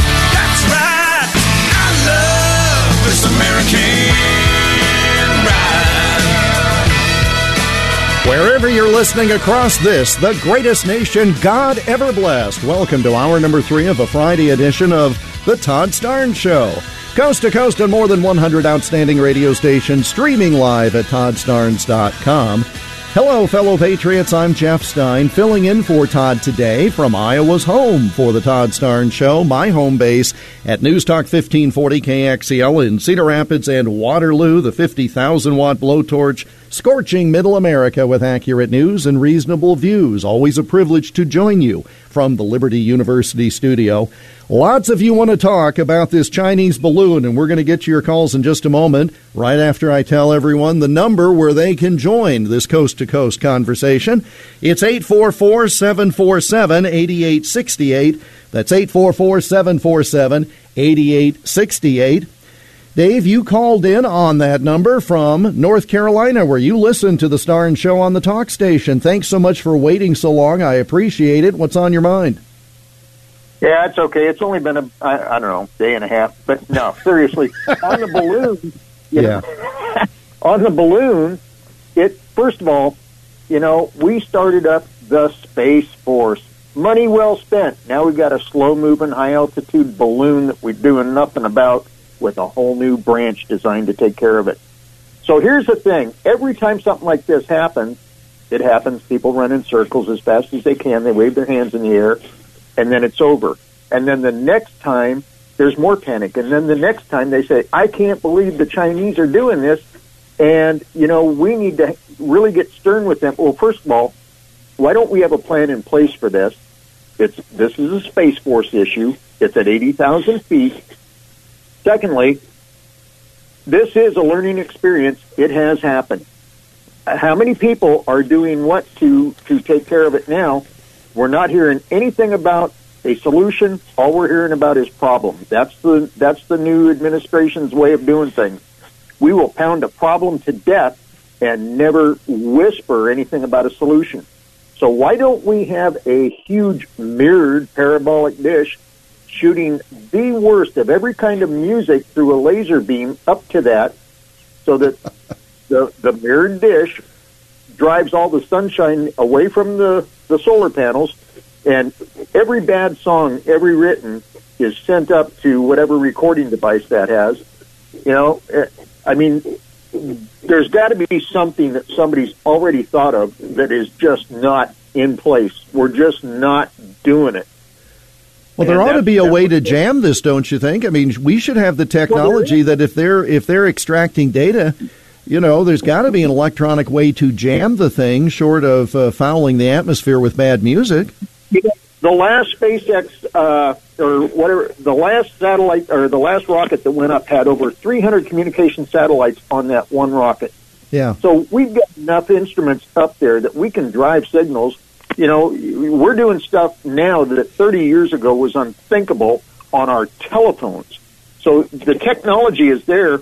Here's here's what I don't. The two things that I can't put together. One, the current administration is doing nothing about it except talking about it. And two, I've seen a lot of meteorological balloons in my lifetime, and they've changed.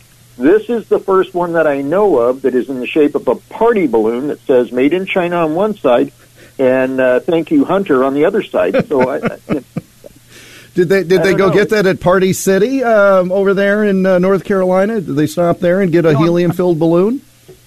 No, I, I'm quite sure that this was probably ordered. Uh, one of the online people in D.C. probably ordered it direct from China, and you know that'll be the next. You know, this is if we parked the USS Ronald Reagan in the ocean between mainland China and Taiwan, they would say you got a warship invading our waters. Well, if we put a sailor on each side with a fishing pole, we could say no. Today it identifies as a trawler. That's it. You yes. it, it would be the same thing. But so a spy device is a spy device, and if they say, "Well, no, we're just collecting weather," well, you know what?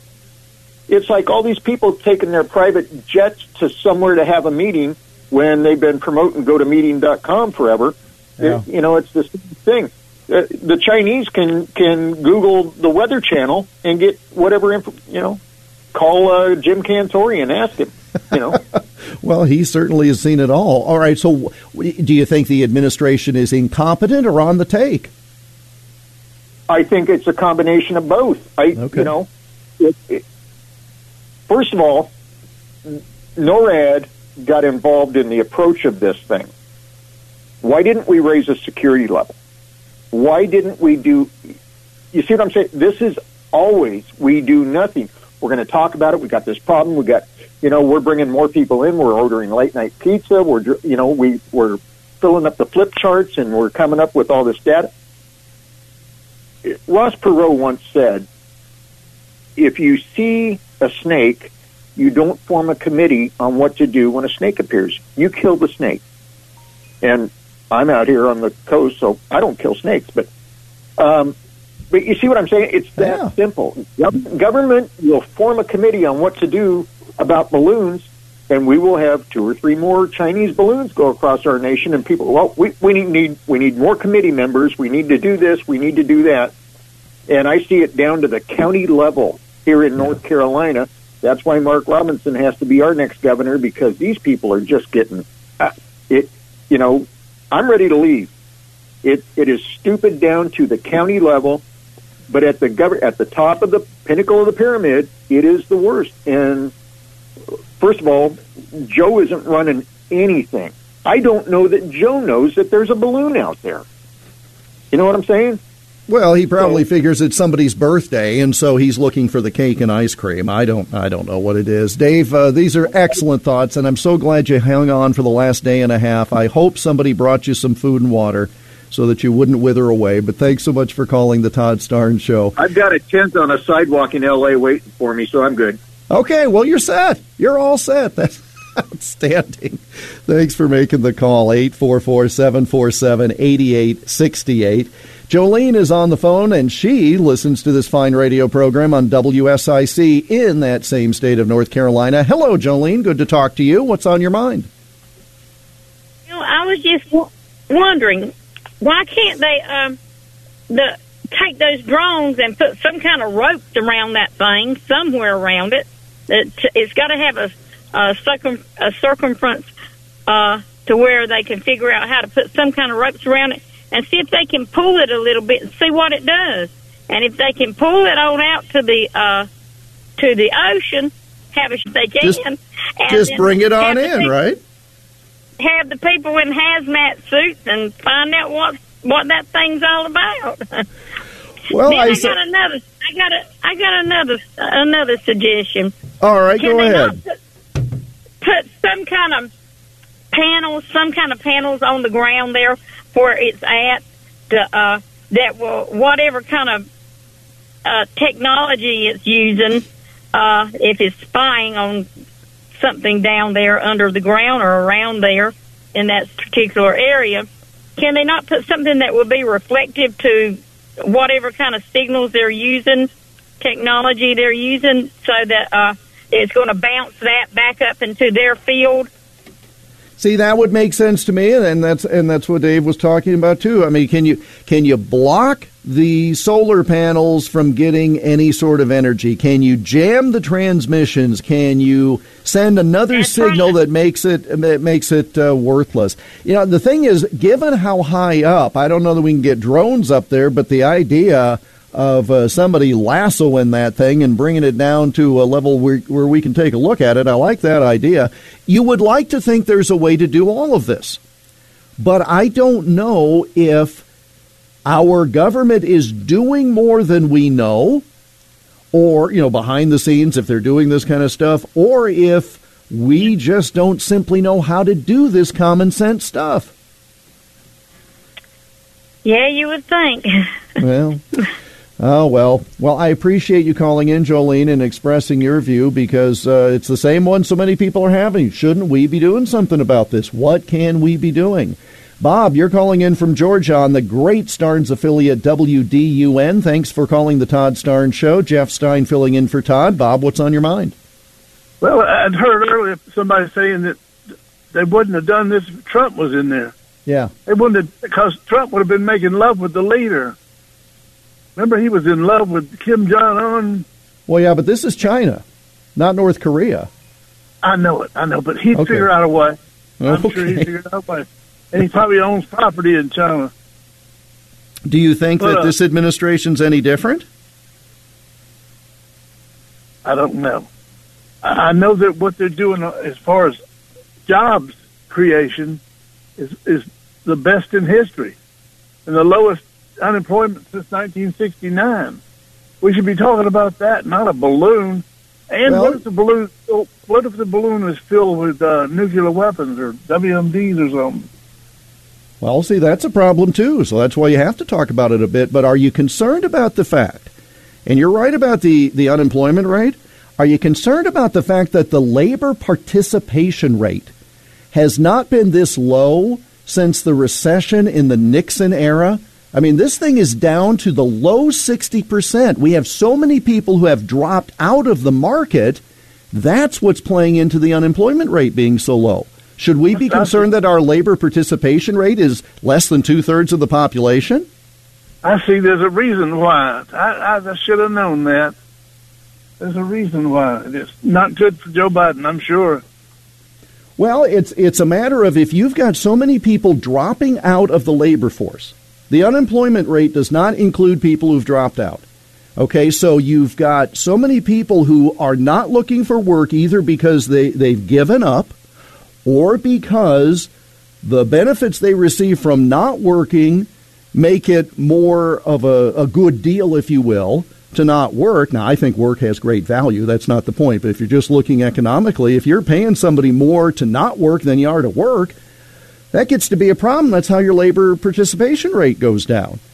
But uh, I mean, it. Uh, do you think that the economy is better now than it was uh, pre-COVID in the Trump era? Do you think the economy, Bob, is better now? It's come along. And the lady earlier said that uh, Biden probably doesn't even know there's a balloon up there. That is a bunch of bull malarkey. Well, You really don't. The president of the United States knows there's a balloon from China floating over. Bob, thanks for the comments. We've got to take a break. I just looked up at the clock and I'm well past the time, and I'm sorry about that. I do appreciate that you called in at the top of the hour to talk with us about this. Well, the, the concern about this president has to do with cognitive ability, and I say that, and I mentioned it last hour, as somebody who had met him, reported on him, interviewed him, talked privately with him. I'm not boasting, I'm just saying I have had that experience, and it's, uh, it's a far cry. It's a far cry from what it was. All right, Matt, you're on the line, but I said we need to take a break, and we are well late on it, and Kyle's going to pull the plug if I don't take the break now. But I'd love to hear from the rest of you as well. 844 747 8868. Join the conversation. Jeff Stein in for Todd. This is The Todd Starnes Show.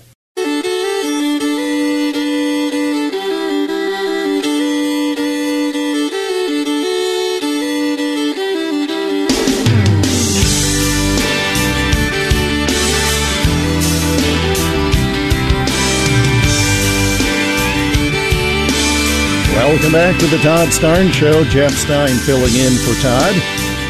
As always, Kyle doing a wonderful job at the controls of the mighty Wurlitzer with fine rejoin uh, music that's uh, helping us get through our Friday. Dylan taking care of all the calls, and I think, if I'm reading my notes right, I have one caller left on the line. Miss Grace with a great lineup of guests as always. And again, thanks to all of you in Starnes Nation for being a part of the radio program today. Matt is in North Carolina. He called us at the Liberty University studio line, 844-747-8868. Matt's what, what's on your mind today? Hey, Jeff. Good to talk to you. You too. How's your weather in Iowa? Oh, it was uh, 12 below zero this morning. Thanks for reminding me. And uh, I think it's Oh, just now cro- it's just now cruised up to a whopping two degrees above zero. So uh, we're we're Oh. living life here, my friend. We're living life. Wow. wow. That's what's going to happen in the Northeast, I believe. But here's my quick point. Yes. Uh, my brother told me today that the public citizenry had to alert the authorities. They saw the balloon, and no one saw anything, like as far as government. And uh, till they alerted them. And number two, that's a Chinese so-called weather balloon. We know that. But um, number two, Todd had a very amusing joke there. Some good old boys in Tennessee. Yes. Might take it out. Yes. Well, I like to see the guy that can shoot something that's almost 16 miles high. Yeah, but but He's you know, sense of humor, doesn't he? well, oh, Todd is, is hilarious. But uh, you got to think you you probably know somebody who would try that, don't you? Probably so. I just saw, by the way, and I want to make sure I get this right, The National Weather Service in Kansas City has tweeted images of a large balloon in the Kansas City area, actually the suburb of Pleasant Hill, if you know the area, it's south of uh, Kansas City. No, and and so they are confirming it is not a National Weather Service weather balloon. So if you're tracking, uh, this is kind of like Santa on Christmas Eve. You're tracking. It's not. I mean, Santa is a good thing. This isn't. But apparently, it's over Kansas City. Uh, I don't know. Do you think we should bring it down? Well, I'm sure there's a plenty of cornfields or, or empty farm fields out there. If somebody knew what they were doing, they could take it down. Yeah, I tell you, But we've not- got not- some open ground here. But not a hillbilly with a 22 rifle, of course. All right, Matt, that's a fair point, but you're right. Todd, uh, Todd's comment was outstanding, and I appreciate you holding on. Thank you, Matt, for calling in from North Carolina. Steve listens to this program on the KWAM radio app, and if it's not on your phone, you're missing out. Steve, thanks for calling in from Arkansas. What's on your mind? Uh, I was just thinking about. I'm surprised that Biden has let the balloon stay up there because uh, it's kind of cutting in on his and Hunter's gig. That that spy balloon may be getting free information that he's they're not getting an opportunity to sell to the Chinese. Well, now, how do you know that he didn't get paid just to leave it alone? If we're, I mean, Well, I'm, I mean- willing to go down that road. Uh, that that is an option, but uh, he he would have more control over it if he sold it to an item at a time instead of letting them gather it themselves. Well, you know, how much money is enough money, though, Steve? If you think about it, how much money has the Biden crime family made already? Do they need? Uh, do they need to maximize all of this? Well, I, the way his lawyer bills apparently are starting to rack up over these documents and stuff, that that that may have changed here lately. That's that's very true, Steve. Thanks so much for making the call from Arkansas. And again, you go to whatever. I mean, I have Android. I don't have an iPhone. You know what the I stands for an iPhone? I have too much money and I'm going to overpay for a device. But that's a different issue. I have an Android. I went to the Google Play Store and I downloaded the KWAM radio app. It's right in the phone I'm holding right now. So you can listen to the Mighty 990, the flagship of this radio station, with great conservative talk programming whenever you like. That's how Steve picks up the program. It's KWAM radio. That's what you search for for the app. On the other side, we'll hear about people fighting Give, Send, Go. It's an interesting topic. Jeff in for Todd on the Todd Starnes Show.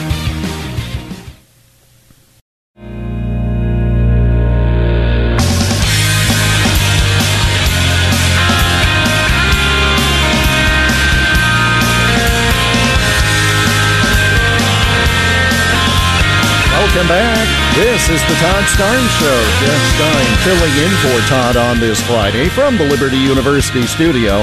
844 747 8868. Phones have been absolutely on fire today, and we'll continue with your calls in the next segment. But right now, I want to go to the Patriot Mobile Newsmaker line, and we are joined by Heather Wilson. She is one of the founders of GiveSendGo.com, the freedom fundraising platform.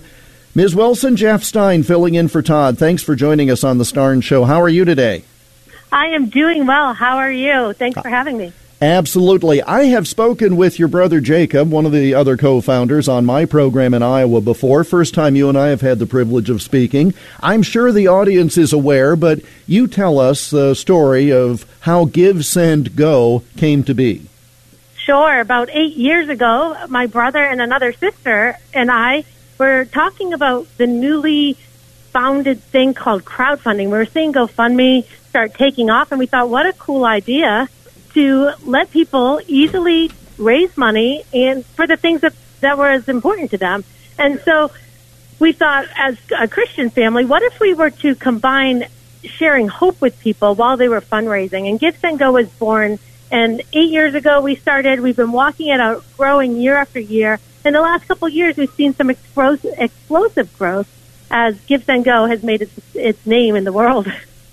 And you've become so popular as an alternate source for those who believe in freedom and believe in the causes that are otherwise stifled by that other one you mentioned that I'm not even going to repeat its name. But because of your success, Now there are folks who are slamming you, and it's uh, it's really kind of disgusting stuff as far as I'm concerned. But let's talk about this uh, attack against your business, your entity, by the Anti Defamation League. It's absolutely astounding when that came out.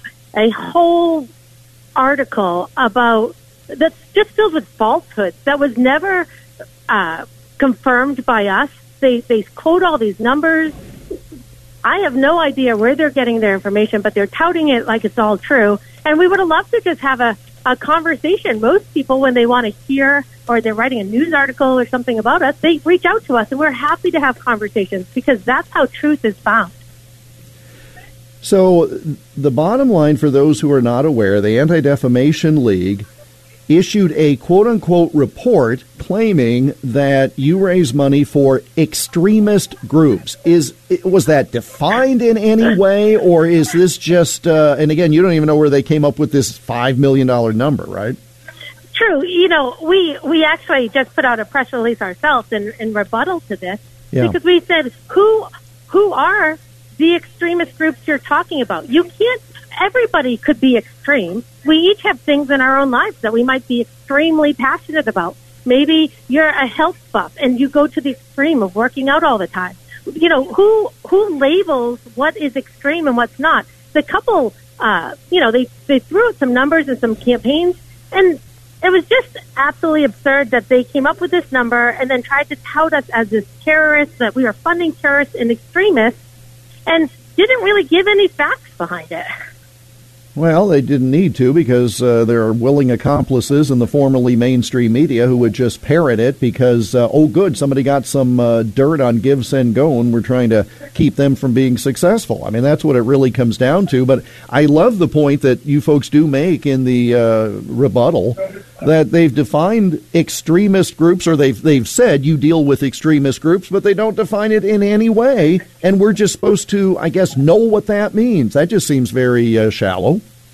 It is shallow. They they use kind of threatening words and words to invoke fear in people, and that's all this article was. It was a a article to invoke fear to say we're going to usher some control over how you think, and if we make these words sound scary enough, you guys will believe us, the general public.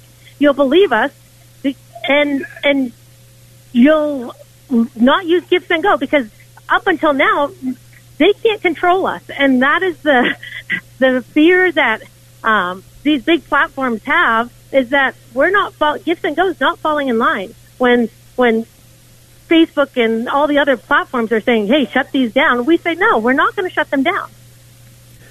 This is one of the things that, and that, that was the point. And again, we're speaking with Heather Wilson, one of the three siblings who co founded Give, Send, Go, online givesendgo.com.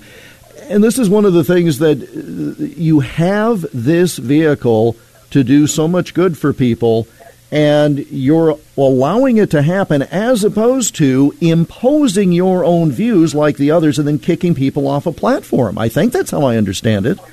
That is exactly what is happening. We are saying we might even disagree with you, but we will allow you to have a voice. We feel that the suppression of speech is more dangerous than the speech itself. No one can say anything dangerous enough that's more dangerous than us taking away people's right to free speech. I'm going to ask a question, and I don't know the answer, and frankly, I don't know if you know the answer. Have you ever had a situation where you had to remove an account either because of fraud or because of uh, viewpoint differentiation or anything? So we have a couple things on Give Send Go that we will not allow on our platform. Obviously, if, if it's evident fraud, someone is scamming the banking system using stolen credit cards, yes, we remove that right away. So, Sure. so we are very vigilant about that. As far as taking something down because we didn't don't agree, there's only a couple things that we actually have pinpointed that we won't allow on Give Send Go um, as a baseline, and that is uh, murder. So you can't raise money to get a gun and go kill somebody, and we also don't allow murder in the womb because we believe life begins at conception. And so if someone wanted to come on our platform, like the Church of Satan did, and start a campaign for ritual abortions, we said, no, sorry, you can't, we don't allow murder on Give Send Go.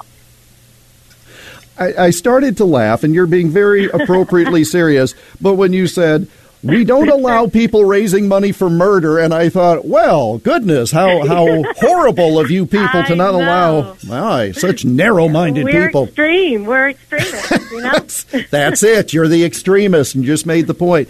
Uh, tell us, if you would, Heather Wilson of GiveSendGo.com, what are some of the normal examples of where your platform has allowed people to get to a point they otherwise could not?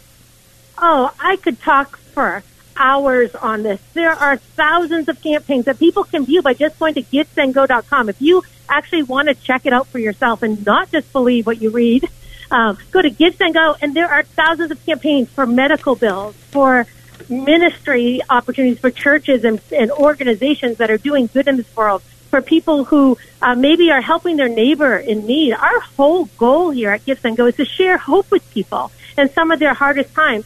Now, in that, we have to decide, will we allow people freedom even if we disagree? And we say we will, but for the most part, the campaigns on Give Send Go are touching, incredible stories that give hope to this world that we're not as bad as what a lot of the news try to tell us. We see people making a difference in their communities again and again and again.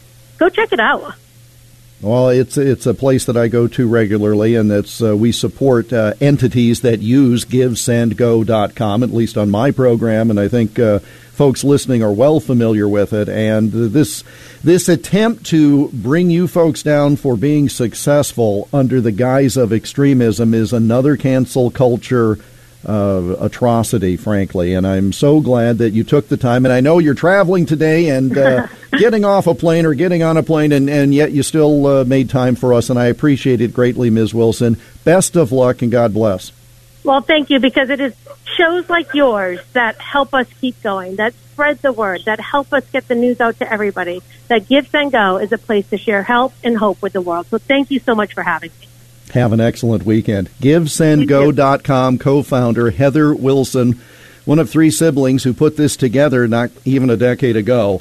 And this past week, it was the Anti Defamation League, which said that they were just raising money for extremists without evidence or without any sort of definition of what that means. So, once again, it's GiveSendGo.com, not one of those other sites, don't you know? 844 747 8868 is how you can reach us. We spoke with Heather Wilson on the Patriot Mobile Newsmaker line. Again, she was kind enough to join us in between travel and other appointments today. Patriot Mobile, what a great entity, a great patriotic organization, and you well know that another one of those is My Pillow. Mike Lindell and the folks at My Pillow. Uh, these are folks who eh, what a what a tremendous success story. Coming up with an idea, becoming wildly successful, and persevering despite the slings and arrows because of people who don't agree with the political viewpoints.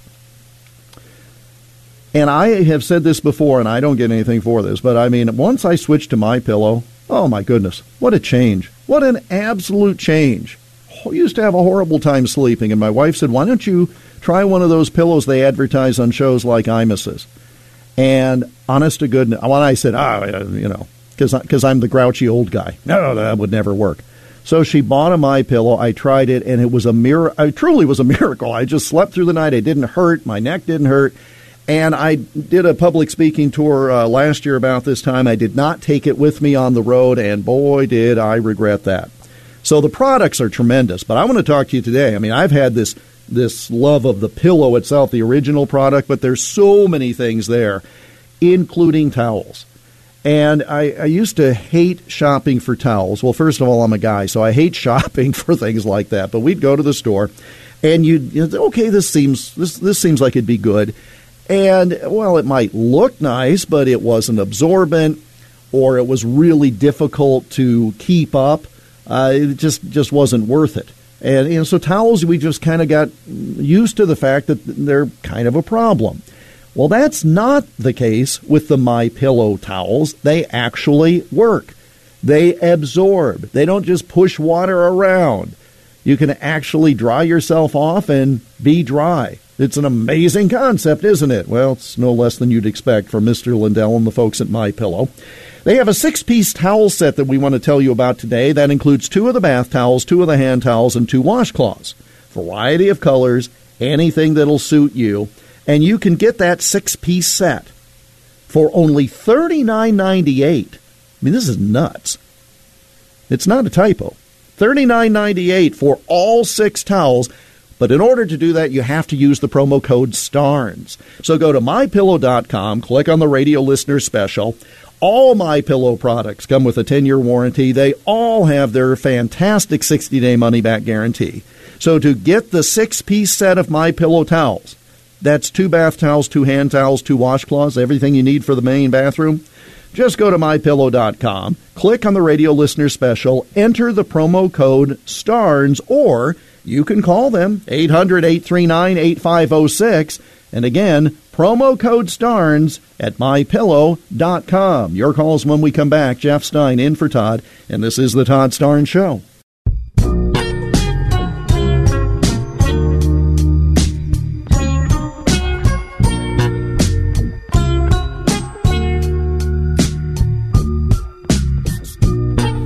Welcome back. Final segment of a Friday edition of the Todd Starnes Show. Jeff Stein filling in for Todd from the Liberty University studio.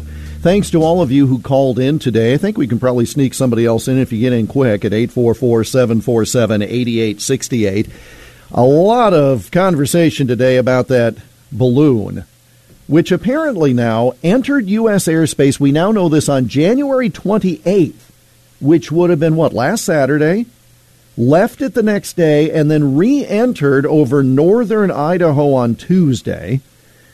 U.S. officials say it is very much intentional and not just a weather balloon off course. Former Secretary of State Mike Pompeo says Biden should shoot it down, that it is the president's weakness that is provocative, not the potential of shooting it down. Remember, the administration said, well, we don't want to shoot this down that could be seen as a provocative action, and Pompeo saying, well, it's the lack of leadership in the White House that's provocative. And the National Weather Service in Kansas City says, at last uh, count, it was moving over the show me state on its way to the east. So, coming to a neighborhood near you is this Chinese balloon, this spy balloon for crying out loud, CNN is is even calling it a spy balloon. So I mean, I guess uh, the bloom is off on that. Chinese spy balloon over the U.S. Well, that is what it is, but I'm surprised that uh, CNN would actually say that. Uh, the president was first briefed about it on Tuesday, and they promised that he's getting regular briefings. Okay, that's great. Uh, the Secretary of State will not be going to China now because it would not be appropriate a lot of words, a lot of words, not sure of what action. But here's here's your, your typical United Nations response to all this. A spokesperson for the UN Secretary General said the UN is concerned whenever there are heightened tensions between China and the U.S. Here's the direct quote from the spokesperson for the UN Secretary General, quoting On this particular incident, obviously the two will have to navigate it but given the global leadership position of both countries, I think it is incumbent on them to do whatever they can to lower tensions. Unquote. First way you lower the tension is not to fly a spy balloon over our country. Let's start with that. I mean, the UN statement, I understand they're trying to play to both sides on this, but we didn't start it to my knowledge. So, how about a little, hey, uh, China, this is apparently able to be navigated and maneuvered. How about you turn it around? How about you hit the disintegrate button? I mean, something. No, no, you, uh, you countries work it out. Uh, lower tensions, okay, we'll just acquiesce and have this China spy balloon with solar panels so that it can go God knows how long over our country. We'll just let that happen? Well, I guess that would lower the tension Holy cow. We are in such trouble. We are in such trouble. Well, let's close with something that's unrelated to all of those things. I saw this story, and I don't, I, I don't know. The coach of the Duke University College women's basketball team Kara Lawson is her name. She has come out and said her team played with a men's basketball for the first half of a loss to Florida State last Sunday. I guess basketballs are gender specific now. No, that's not the case. There's different size. The women's ball is smaller than the men's ball. I didn't know that. All right, so that shows you how out of it I am. The 16th ranked Blue Devils lost to the Seminoles 70 to 57 in Tallahassee. And uh, the coach says, you know, it's embarrassing for our sport that a men's ball was put into the women's game and the players were complaining about it and finally it was figured out. Okay. Here's the only thing I would say about that. Didn't the other team have to play with the same incorrect basketball? You're complaining about the fact that your team lost because the wrong basketball was used, but the other team had the same problem. It's like when a team complains, you know, in hockey, oh, the uh, the ice was soft, or in uh, football, uh, you know, rainy conditions. Both teams are playing under those same adverse conditions. I uh, okay. Anyway, I really have been upset today, haven't I? I've been just, you know what it is? I changed coffees. I changed to a different type of coffee today. I can already tell I've already gone through the construction worker thermos that I have here. Well, thank you for putting up with my rants. Jeff Stein, thank you, Todd, for letting me sit in on this edition of the Todd Starnes Show. Three star general Michael J. Flynn, head of the Pentagon Intelligence Agency, knew all the government's dirty secrets. He was one of the most respected generals in the military. Flynn knew what the intel world had been up to. He understood its funding. He ordered the first audit of the use of contractors. This set off alarm bells. The explosive new documentary, Flynn, Deliver the Truth, Whatever the Cost, uncovers the facts behind this scandal. Flynn told the truth. He was the most dangerous person for Donald Trump to hire. I find out the worst enemy that I'm going to face in my life is right here in America. They took my assessment and they wanted me to change it. And I was like, I'm not changing it. They had to get rid of Flynn. With in depth interviews, archival footage, and never before seen personal records of the man behind the headlines. I just felt like I was drowning. Flynn, deliver the truth, whatever the cost. Available now. Watch it today. Go to salemnow.com. Salemnow.com.